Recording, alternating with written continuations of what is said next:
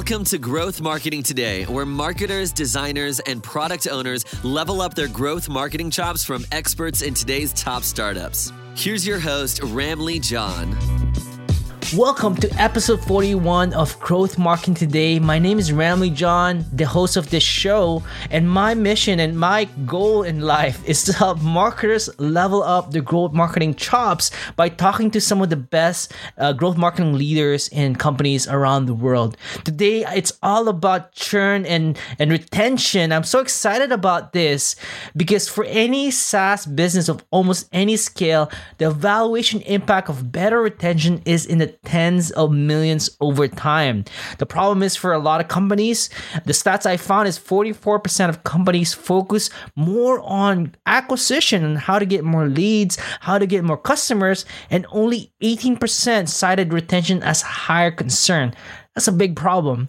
That's why in this episode, I invited Kristen DeCosta. She is the growth lead at churnbuster.io. She's worked with companies like uh, like Segment and other companies around the world that to help them reduce their churn. Now, Kristen shares proven and simple strategies to, re- to reduce SaaS churn that kill growth.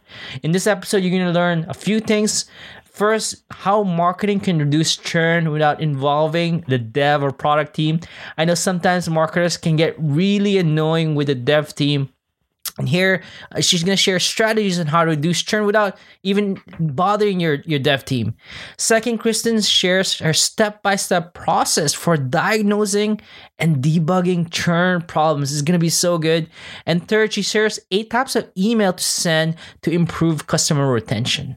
Now, as always, if you want show notes, my key takeaways, some quotes, and other goodies from this episode, you can go to growthmarketing.today forward slash 041. And if you're new here, please subscribe to wherever you get your podcasts, podcasts whether that's iTunes, Spotify, Overcast, Breaker, wherever you get the, your podcast these days.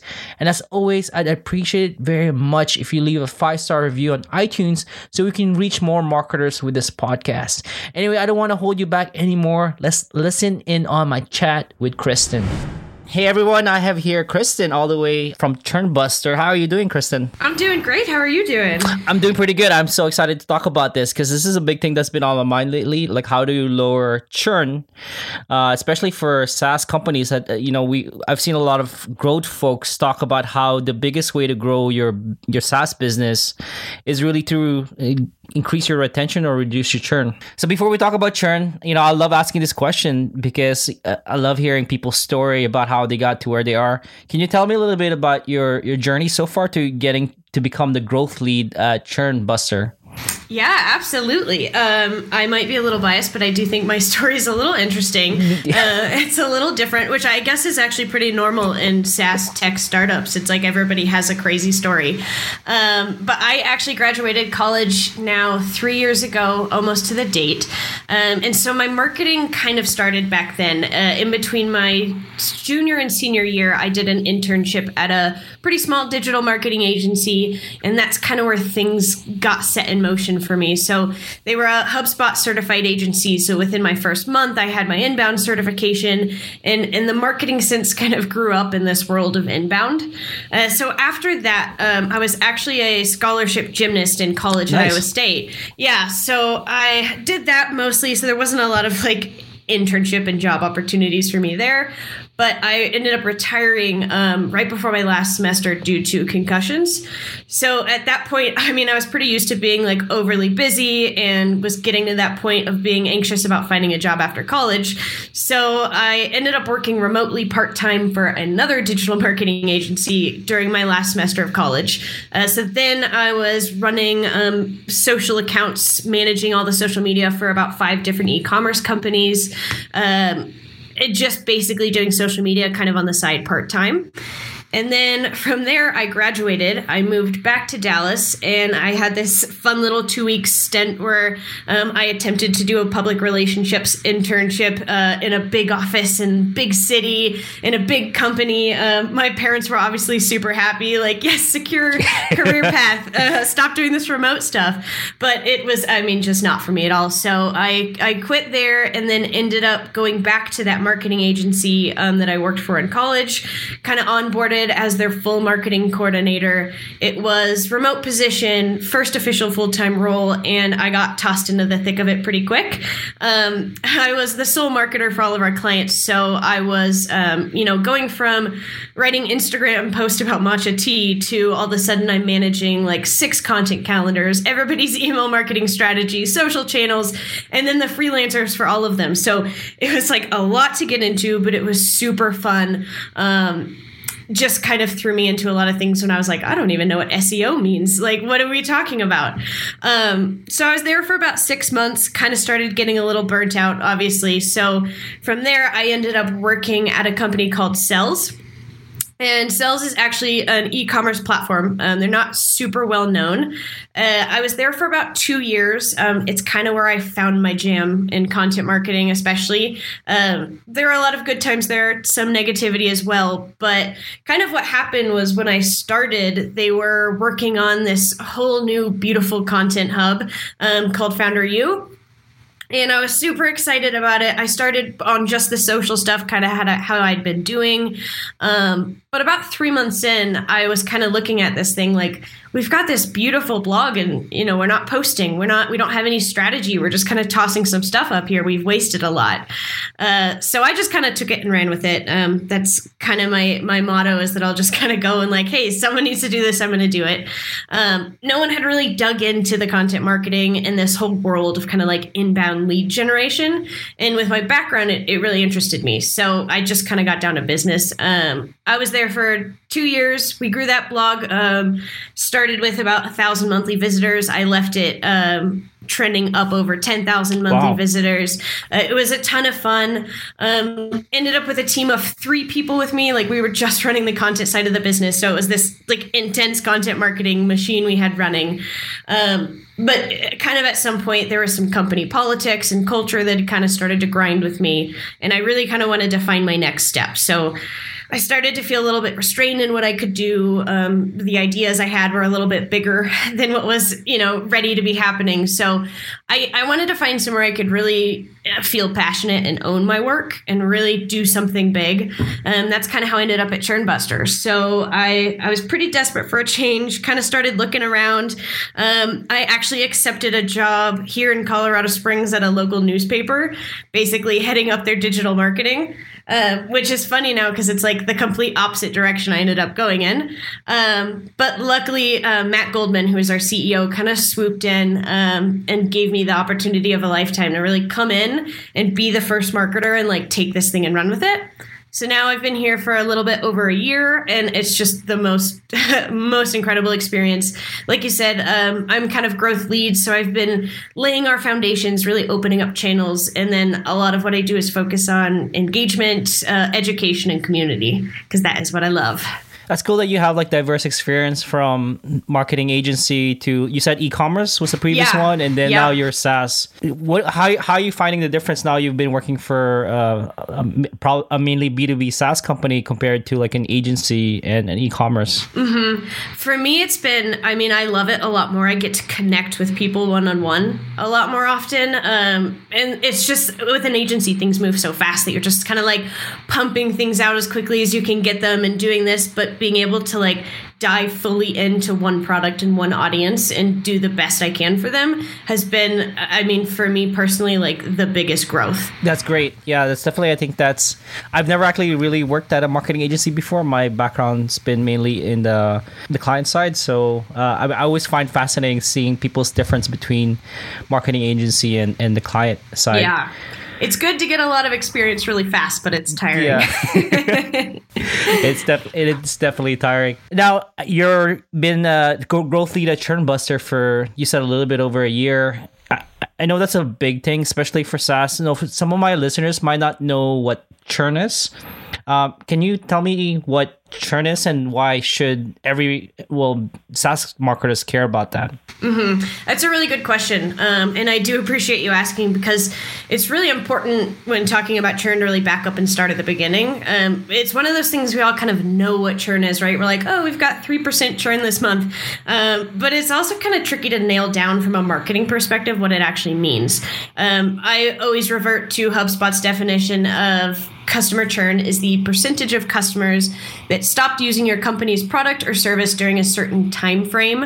Um, a lot of buzzy words there. So, in, in simple terms, it's just customers ending a subscription, um, whether they're a customer subscriber of any kind. When they end their relationship with a business, that's churn. Um, and there are loads of like types of churn. Like we could talk about it for two hours. There's activity churn and revenue churn and passive churn and active churn. Uh, it gets pretty wild fast. But to simplify it, you can kind of bucket it down into two churn types. So there's voluntary churn. Um, that's when a customer actively decides to cancel a subscription, and then involuntary churn on the other side. Uh, this is also known as passive or delinquent churn. This happens as the result of a billing issue that doesn't get resolved and cancels the subscription. Um, and so, kind of back on your question, why is this important for SaaS marketers? A lot of times I find that churn can kind of fall on the customer success or product team.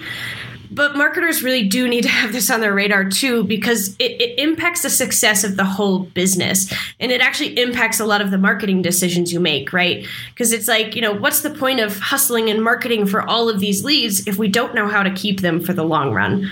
Um, and it really like I always am like a visual math person, so it's it's pretty simple if we look at it like this way. Say you know I have a business and I'm acquiring ten new customers a month, but also eight of those customers are canceling a month. You know we're at a standstill. It's it's kind of a treadmill. So all of the marketing we're doing really isn't meaningful and if we're not looking at the other side of the coin, if we're not looking at what happens after we get them, churn can kind of get out of control.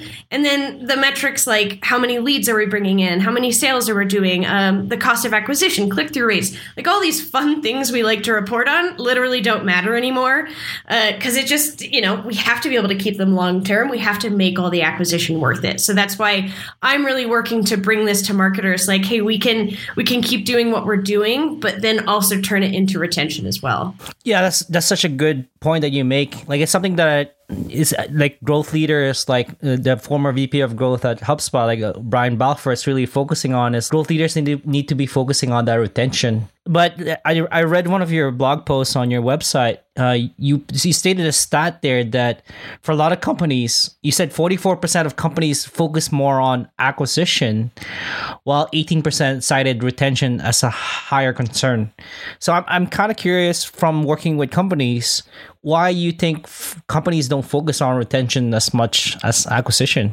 Mm, yeah. So I, it's interesting because I actually had this question kind of myself a few months ago. A big obstacle in my role is that I'm not just saying like, here, how how are you going to beat churn? Here's how to do it. I'm also having to show people why it's important to beat churn. Because, uh, like you said, we're not really focusing on it. So, what I kind of did was I embarked on this little research mission and I went and talked to like 50 growth experts, founders, marketing professionals, just trying to understand like why why aren't we focusing on it? Why aren't we looking at it when the numbers prove that it's worth it? Um, but like another stat in that article I know was you know increasing retention by five percent increases profits by 25 percent to 95 percent. Like we know it's there, but we're not really addressing it. So, a few trends that I kind of found when I talked to these people. Um, first, c- customer is just pretty hard to track as an efforts based thing. Um, for marketers, it's pretty easy for us to set up like a new lead gen funnel and say, look, we brought in um, 100 leads and 5% converted at email one, and then 2% converted after this webinar, and like from there, from there but a retention effort can feel a little bit more messy. Knowing really like what's working what's moving the needle and not is not nearly as black and white. So the sheer fact that it kind of feels like this thankless job that you can't track makes marketers pretty weary to dive into it because we love tracking. Uh, it's what we do um, the next big big trend I saw was that no one owns churn. So I kept asking people, you know, who owns churn at your company? Who's tracking this KPI? And the answer is always, you know, everyone owns churn. It's on everyone's plate. And you know that's great, and that is the correct way of looking at churn and retention. Is that every department impacts how your customers are doing it. But the danger here is following that that narrative too far and saying, you know, if everyone owns it, then no one's going to own it. yeah, that's right? so true. No, so yeah. true. Um, it's like the tragedy of the commons thing, where you know you have one resource and everyone's just going to end up doing what's in their best interest which in the business sense is to take care of your personal KPIs, right? And if no one has the KPI for churn or customer loyalty, or we haven't defined them, it's just not going to be anyone's top focus. Uh, the next thing I've heard, it's just not sexy. Um, it's pretty uncomfortable. It's not fun. It's so easy to get like jazzed up about new growth hacks and like shiny lead magnets and all this stuff we love but kind of just looking inward and managing what's already there, there especially for like a marketer, can feel pretty dull. I think they're like, we've already done all this. What's new? What's the next new new thing? Um, especially kind of in the world of like growth hacky things where you're chasing everything. Um, from that article, uh, Roy, who's actually customer research at Buffer, he had one of my favorite quotes that I think really visualized it. Um, he said, much like it's more exciting to buy a new car than it is to maintain a current vehicle, it's a lot easier to celebrate new customers than retain customers. Yeah, a lot of it is kind of the the feeling behind what we're doing. Um, and then the next thing, it's just kind of built into our organizations to not be a priority. Uh, same thing as nobody owns it. It's also not, retention isn't incentivized nearly as much as acquisition. So a, a salesman or the marketing team is going to close a big account. That's going to get a lot more recognition than a customer success rep fixing a, a major user's issue. So we're really not set up for someone to say, hey, I want to be the ch- like churn rock star here because it's going to be awesome. Uh, it's not really set up for us to do it. And then lastly, uh, looking at churn can just be pretty scary, especially for marketers. Um, you know, it's essentially like taking your business up to a mirror and giving it a good hard look and pointing out all the things that are wrong. And it, it might be that you end up saying, like, hey, we're not ever emailing our customers after they've been with us for six months. That could be what you find. Or you could say, oh, God, our product is not living up to the expectations at all. So being the one who like takes the leap and, and grabs that mirror can be pretty scary, especially for marketers. That's so good. Yeah. Uh, I, I just want to jump on a few things that you mentioned.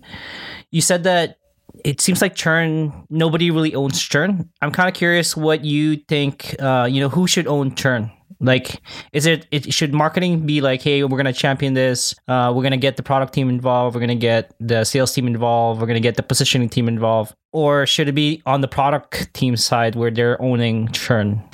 Yeah, I think it it's hard to blanket statement. It does depend on every business a little bit. But I think with the trends showing how much growth happens in retention, I think it makes a lot of sense for the high level of it to kind of fall on the growth team. Um, and I've talked a lot about kind of creating an, an internal retention team within a business without hiring anybody.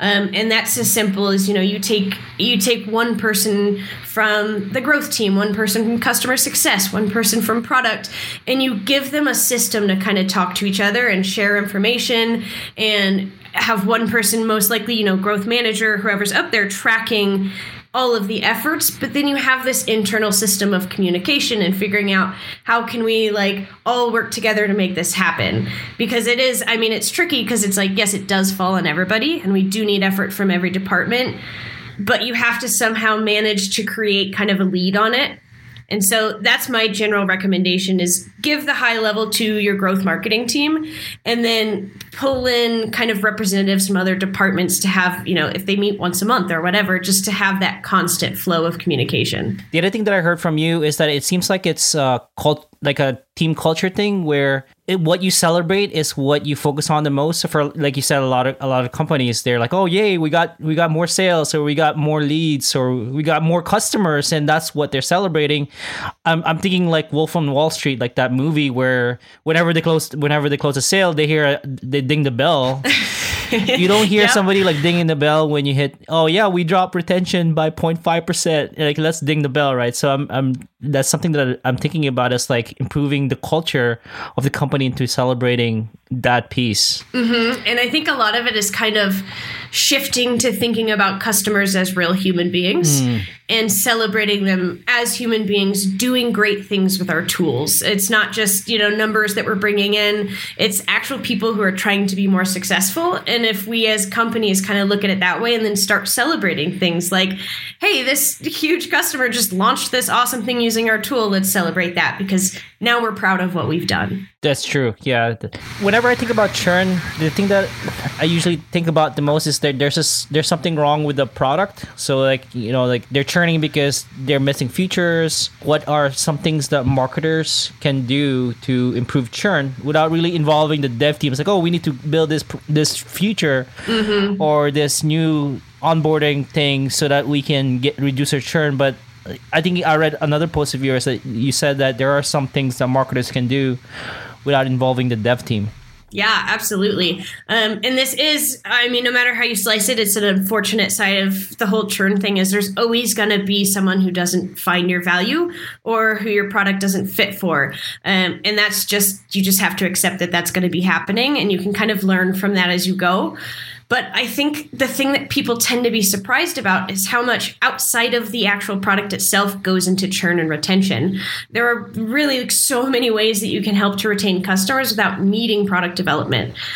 So my my go-to motto is kind of that you know an engaged customer is most likely a long-term customer in the making, and I, I, I know I've said this a lot, but a lot of this comes down to this like mindset shift. That's our real trick here. So what I hear a lot is is retention we're looking at retention as damage control is trying to make these last minute saves of you know seeing a customer that's at risk of churning how can we incentivize them to stay with maybe some cool sale or something?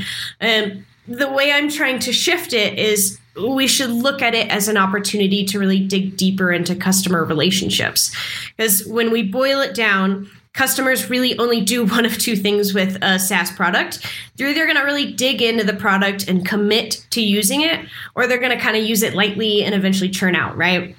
And the customers who have invested in your product and really engage regularly with the platform and the brand are going to be the stickiest ones, the ones who are easiest to retain. Um, they're most likely not going to leave if a cheaper option shows up on the market because they've invested in getting to know your product. So, the way we look at it then is how do we make the whole experience better, the whole experience more human, so we can get them to that point where they're not going to leave us simply for a product choice. Um, and like I said, there's still always going to be feature things uh, that come along, but we can just do a lot more to kind of manage the in between of that. So, uh, high level bullet point things on kind of some some ideas we can do as marketers to help with this. Um, in a nutshell, it's just proactively engaging and helping customers along their journey. So before they hit roadblocks, we need to be there as you know human beings building relationships and offering authentic help. Um, for marketers, it can be helpful to think of this kind of as building a retention funnel. So, you know, what happens to a customer after they get here? What experience are we taking them through? How are we going to nurture them to become a, a better, more successful customer? Um, so a few things. Um, onboarding obviously has got to be killer. Your content marketing needs to be serving customers uh, without being over salesy. You don't need to be selling them anything. Um, highlighting VIP users is a great way to kind of make customers feel special, inspire other customers. Uh, building a community around your product is another great way marketers can really, you know, get their hands on some of that good retention juice. And you know, there's a built-in bonus on that one. Is when you do that, you're also kind of tapping into a live stream of customer research because you have a conversation right in front of you. And then um, live chat is a great way to connect with customers in real time. Plugging silly leaks like involuntary churn should be a big no brainer. Um, and then, most importantly, is just you know learning from the churn. So even if people are leaving for features, even if people are leaving because of price point, no matter what, you want to start you know sending exit surveys, understanding what's happening so you can go back and improve the funnels uh, that we've made for your retention. One thing that I heard from that is if I think about your your relationship with uh, your customer as almost like you're you're trying to get deeper into a relationship. So you're trying to get married with your customer because once you're married, uh, it's kind of hard to back back out. Essentially, exactly. Yeah, right? it's kind of it's kind of harder to back out because you've kind of committed uh, the wedding. You've committed to to going to a honeymoon and and buying a house or a, a, getting a dog together. So you're what I'm hearing is you're trying to really build that relationship to the point where they kind of feel bad to leave you would you mm-hmm. right like you're building that community you're, you're, you're continually building that relationship with them yeah and I, I, say it a lot it's about becoming more than your product so you have your product you know it fits what they need but what else can you do to keep them falling in love with you as mm. a brand um, like working through a regular marriage how can you keep falling in love with them so they stay around Uh, and yeah, I think I think comparing it to a marriage is a really really good way to look at it. Yeah, that's that's so true. Are there any specific communication that you would send out, like some any kind of emails that marketers should be sending to build that relationship uh, and reduce the churn? Oh yeah, definitely. Um, it's funny. I actually just did a whole workshop on this last week. I was there. yeah, so it's all pretty fresh in my mind. Um, there are you know a ton of emails that can help reduce churn that marketers can be sending. Uh, essentially, anytime you're engaging or sending a value adding email, it's going to be considered a, a, retention email. But to kind of bundle it into a nice list, um, there there's kind of eight buckets I generally highlight, uh, and I can kind of touch on these. We can dive into any more that you want to. Um, but the first one is going to be those onboarding and welcome emails, um, getting the customer welcomed into your product. They know what's happening. Um, you're walking them through the onboarding. They're getting used to everything. Those are super important. Uh, your next one is going to be an activation email. This is an email that happens within onboarding, but it's an email that gets your user to do something with your product, to to take an action with it, to use it, to integrate it with something, um, and to really get the value. And then the third one is going to be product uh, progress update emails. So these are going to be anything that's like, hey, look at the milestones your customer has made. And on these emails, you really want to be celebrating kind of the customer success, not how good your tool is. You don't want to be saying like, we've done this much for you. Look how great we are. Um, it's more like, like, look how much you've accomplished with this tool. We just so happen to be the ones that are here. Um, it's really giving your customers like value right next to their accomplishments. And then number four is going to be authentic engagement emails, or what I call these. Uh, these are basically any email that's a genuine human check in. So I, I, always recommend automating some sort of email that's plain text that's just like, you know, hey girl, how are you doing? Like, are you enjoying the tool? Is there anything I can help with? That's cool. Um, yeah, something that shows that, you know, there's someone on the other side of this business that actually really cares about the customer and cares about their success that goes a long way. Um, number five is going to be value adding emails. So these are uh, anything like newsletters, content. Um, there's nothing crazy here. Pretty much, I'm assuming all your listeners are probably doing this already, but it's just important to note that on these emails, you want to make sure you're providing like true, true value and not just talking about your product. They're already signed on, so you want to help them with stuff other than your direct product that they're dealing with. And then number six is going to be product updates or hype building emails. So anytime you release a new feature, just get your customers in on it. Make it exciting and informational so no one's confused or worried that the product's going in a direction they're they're not needing. Um, that's just being clear and upfront with them. Number seven is going to be failed payment or dunning emails. So these are emails that you send somebody after um, a billing issue. So it's like that, hey, we need updated credit card information to keep your subscription active. Uh, sounds pretty simple. These can get really tricky really fast because this kind of turns into its its whole funnel on its own. Um, so if any of your listeners need help with that, that is something that I can dive in with them on another time. Um, and then the last one is going to be exit surveys or cancellation emails. So these are the emails that just help you understand, you know, how and why your users are churning. Um, you can automate these super easy, but then they make a huge pact, impact on kind of the future. Um, and I, like I said, I just did that workshop on it, so I can send anybody a link to the replay um, if anybody wants it that workshop was really well done. I'm I'll, I'll, get the link and if you want, I can post it up on the show notes. Awesome. I like how you structured those emails. Like you're talking about, and we're going, and I, I keep going back to marriage and relationship because I just got married last year. Congrats! Is thank you. is that you went from the beginning where they just came to you as a, uh, you know, they from onboarding all the way to them kind of maybe leaving you uh, so that you structured those eight emails like in almost a customer journey or customer lifecycle yes. format. Mm-hmm. I really like that. I, I want to kind of tied it all together. Want to get your process in this. So let's say a SaaS company approaches you and say, "Hey, Kristen, our churn rate is through the roof. You know, we need help." Mm-hmm. Where do you start? Like, where where should companies uh, start with trying to figure out where why they're losing customers and how to fix that? Yeah, um, this is hands down my favorite question, and I'm going to get all jazzed up and start talking really fast. Um, it's such a good question because this is what I hear most often is like, where the heck do we start with this? You know, there's not really a process out there for people to address churn in kind of a non chaotic or frantic approach. Um, so this is kind of, I'll give you kind of my process for creating Great. an actual, I'm excited. yeah, a retention strategy, um, kind of stepped out. So the first thing I always do is set your mission. So you need to be fully committed to the why of what you're doing. Make sure the team is on board board. Everybody understands what this means. It means you're going to be a customer centric um, company. You're going to focus on your customers and you're going to be serving them first. So it is an all hands mission. You're just kind of the leader of it. So before anything happens, you really need to have that mission set.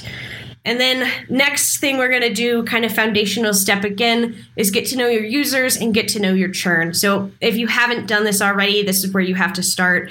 Um, you just simply you can't respond to your churn if you if you're not knowing what causes it, and you can't get down to the root sources of churn if you don't completely understand your users. So you know, get on the phone with your best customers and find out what makes them so successful with your product, and then at the same time, get on the phone with your churned users. Start sending exit surveys and then figure out what characteristics or um, characteristics about those users or product that drive those people away.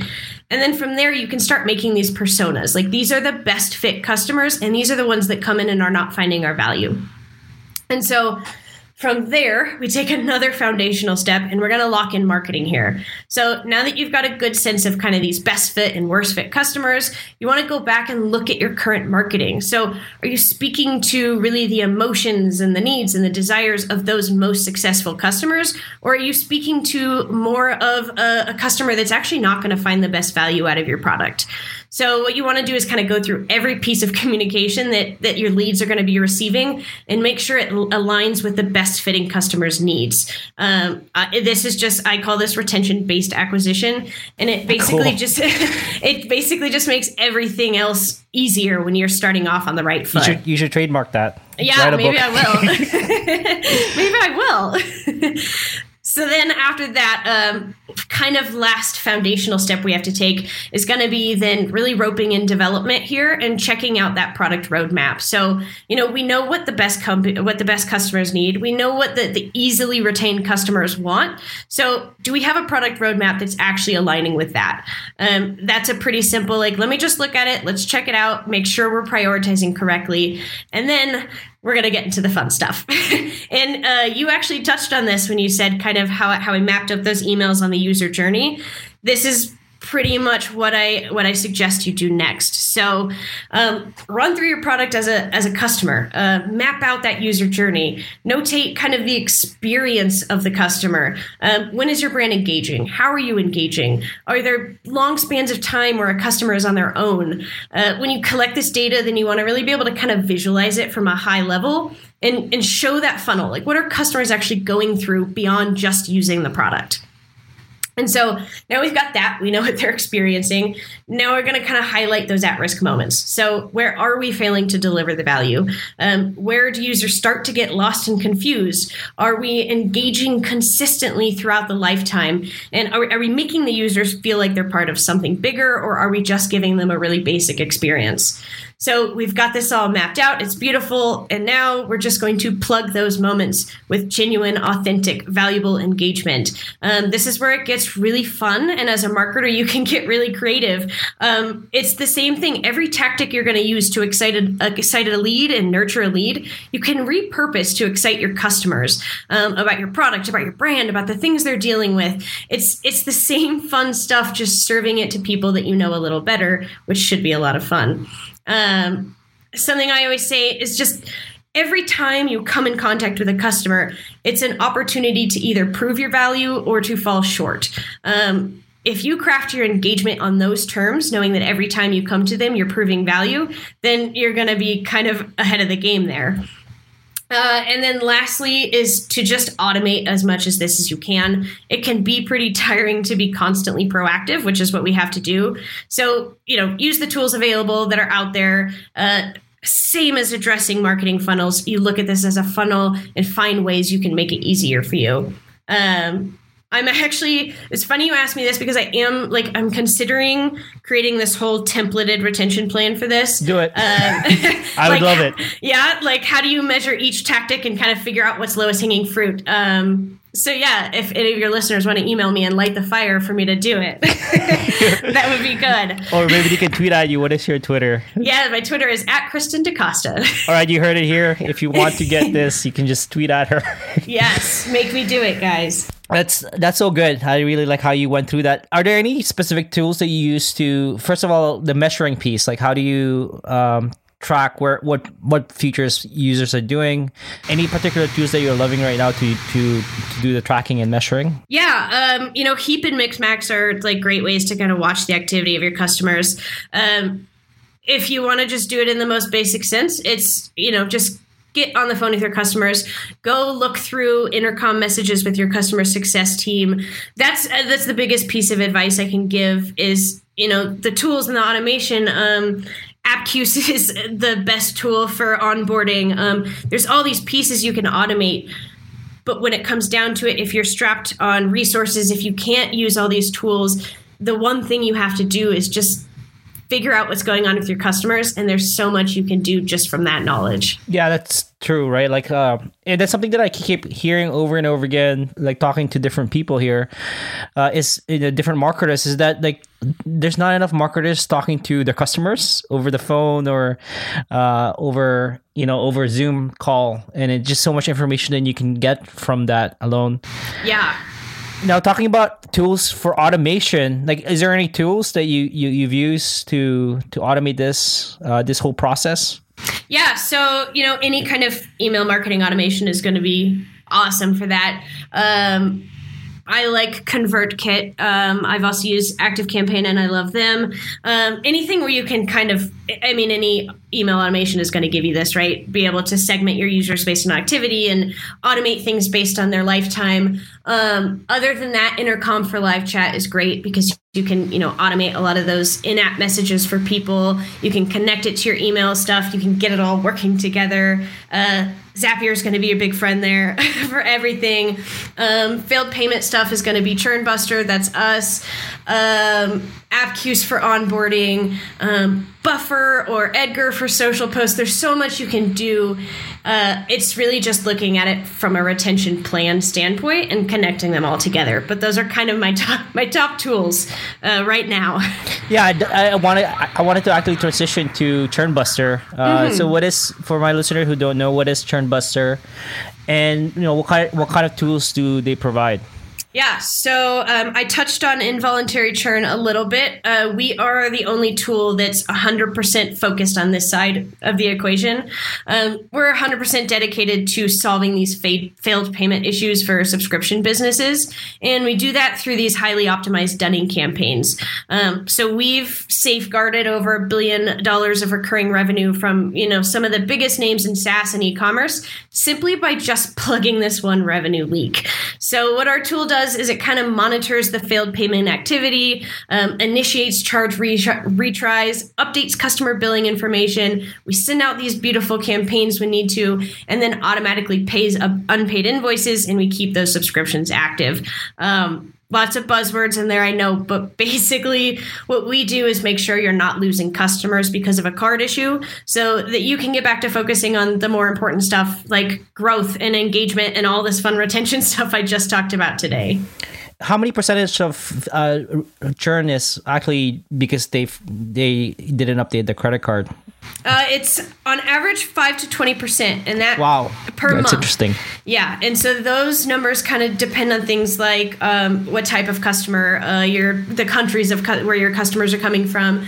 Um, do you accept prepaid debit cards? Uh, what kind of customers you have? Is it e-commerce? Is it SaaS? Is it B two B? Is it B two C? Um, there's a lot of things that kind of can impact that number, but five to twenty percent is the average. Uh, we've we've worked with companies.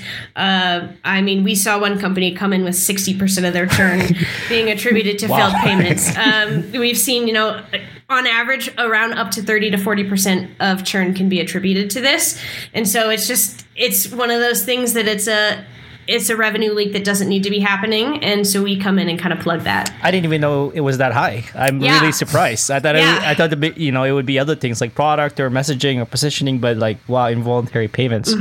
It can be a big one. So how, you talked about how it, this sends out. Uh, you said Dunning campaign. Like what Mm-hmm. happens when the, the payments fail? Like what what you know what what would happen to the customer? Would they get a mess a message or an email or like wh- how can Churnbuster help with that? Yeah. So the first thing we're going to do um, when the card fails, different from some other Dunning providers, what we do here is we do not automatically send a customer an email yet. We're going to take some time. We're going to retry the card two to three times on average. Uh, the reason we do this is because about 60% of issues can actually be resolved with a few retries. So if it's um, a daily spending limit is a good example of this. If you try to charge a customer and they've you know spent that amount on that day, it's going to fail. But if you wait two days and try it again, it's going to go through. Um, expiration dates those can all be resolved with one or two retries. Uh, so that's what we do. We we give it a chance to figure it out on its own because if you don't have to bother customers about billing issues, you don't want to. Um, and then from there, if we can't solve them, that's when we go into our campaigns. So our campaigns are going to be at least five emails spread over about 25 plus days. And there's a lot of optimizations we allow within those campaigns as well. So that's just kind of like our standard starting you off. Um, and then those emails are going to be coming from your domain. They're going to be branded to your customers. They're going to be really trustworthy. Um, they're going to come and, you know, however your business says it will help you craft the messaging that aligns with your brand that says, you know, hey, we need this updated information, update your card here. Um, from there, the user is going to click on that button. It's going to take you to a card update page um, that Churnbuster will create for you. It'll be super secure. It'll be branded. It'll be on your site. And then it won't require a login, which is huge. So your customer can just like hit that button and go do, do, do, do, and they're all good. You know, you've got that recovered information. Um, so those campaigns, it, it sometimes takes customers a while to update their card so we give it a lot of a lot of uh, effort behind it right? We're going to send multiple emails. We're going to give you metrics on if the emails are bouncing you're going to know. If the emails are not being opened you're going to know. Um, when the campaign ends you're going to know. We're going to bring all these things to you so when it needs to be done your team can kind of step in and make the saves. When the funnel doesn't um, so that's what we do. Um, those campaigns are they get super fun and super cool. Uh, depending on your company, we will toss in like you'll have an HTML email, you'll have some plain text emails. Um, it can come from the CEO, from the customer lead. We we give it this kind of marketing automation approach where we're just trying to make it a better experience, so we actually get the updated card information. Oh, that's great. I can definitely like. How long has this been around for? I Uh, so the company started in 2013, and we just released um, our big version two about a year ago. So all the new, really, really cool, fancy stuff um, has been around now, and we have just been growing fast with some really big companies. Um, we've got a lot of people coming in, just you know, coming to figure out how to plug this leak because it's it's rough to deal with sometimes. that's true. Yeah. Any big companies that you can talk about that's using Churnbuster right now, or it's all hush hush? Oh, it is not hush hush. Uh, but I will bring up our website to make sure. Um, let's see, we've got, you know, Segment, Optin Monster, Okay. um, That's enough. Converge.io. Yeah. Those are big ones. Yeah, those are some of our big ones um, Wow. that are super excited, and we've done some really cool stuff with them. Um, like I said, it's just a lot of fun, but this is something that, you know, we find really fun. Yeah. But marketers are not going to be as stoked about failed payments as we are.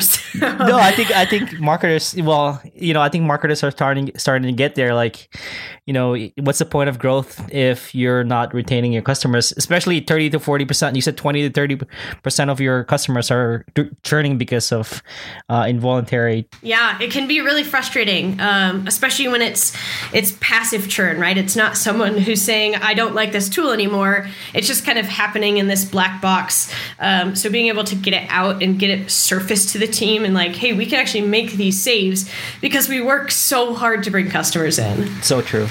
I'm about to wrap up here. I have two final questions for you. The first one is, you know, what what would be some of your advice for any marketers who are probably early on in their career? Like, what what would be your your tips or any kind of like one advice that you would give them? Good question. My one advice is um, to not be afraid of community or to not be afraid that you're new. Um, something that I found a lot is that if you're authentically looking for help from people, and just accept that you know i'm a young marketer but i have a lot to offer and a lot to learn. Um, lean into that. Be the fresh face who comes with the new ideas. Don't be afraid to reach out to the gurus of marketing out there and say hey i'd love to just like hear what you know. Um, when i started doing that it made huge differences in you know confidence and ability to address new problems.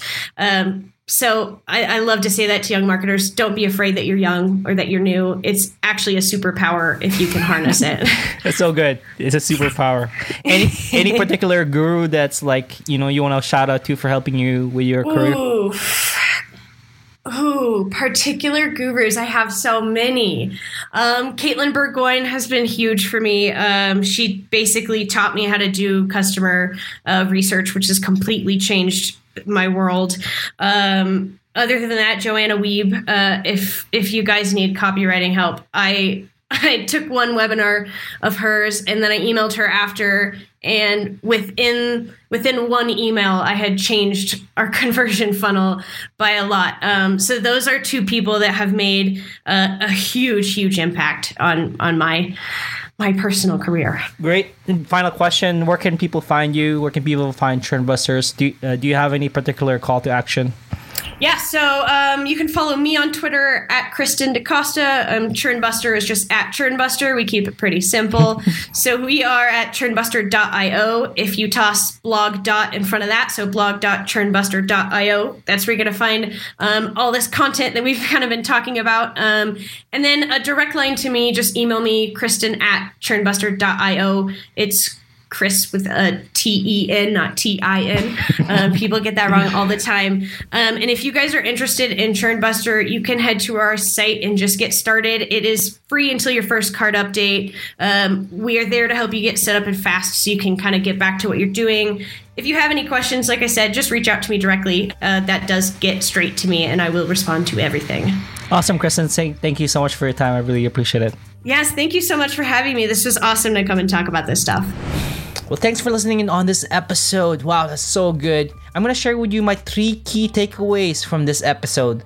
Number one, what you and your team celebrates matter the most. Now, if you, your team celebrates getting more customers only, then it sends a signal to your team that that's what matters and they're gonna do more of that, getting more leads, getting more sales. While that's great, we've learned today and from other great growth marketers that retention matters a lot, especially when it comes to growth. Because what's the point of getting more customers when you have a hole in your funnel that you're you, you get 10 customers, eight of them leave? What's the point of all of that uh, resources and time and ad dollars that you spend on acquiring those customers. So the whole company needs to do a better job of celebrating improving customer retention and churn. And that's not something that I've seen a lot of companies do really well. Uh, we hear bells dinging if so, uh, you, somebody closes a sale, but we don't hear bells dinging if we reduce churn by 0.5% or, or whatever percentage that you've reduced it by. Second, to build a long-term customer relationship, relationship, you need to treat it like a long-term relationship.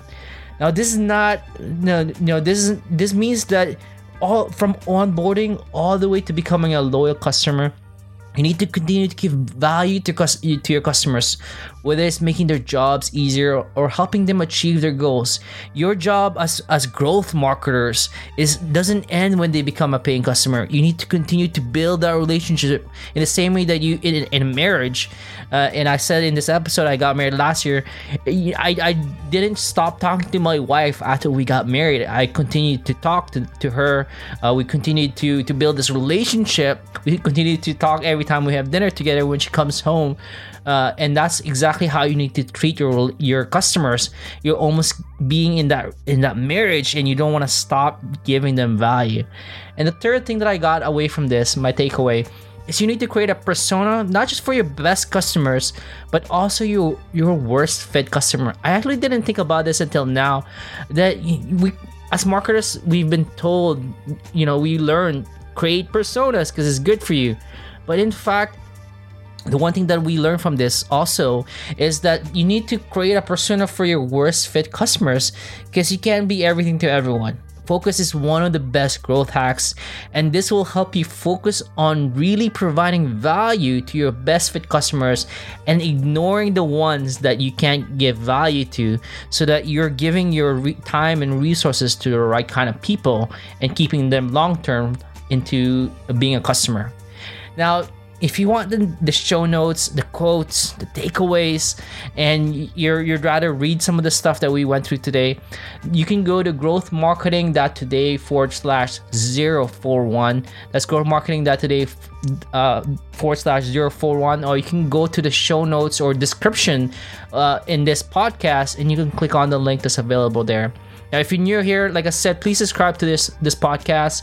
As always, I'd appreciate very much if you can leave me a five star review on iTunes or wherever you get your podcast. Other than that, keep on growing.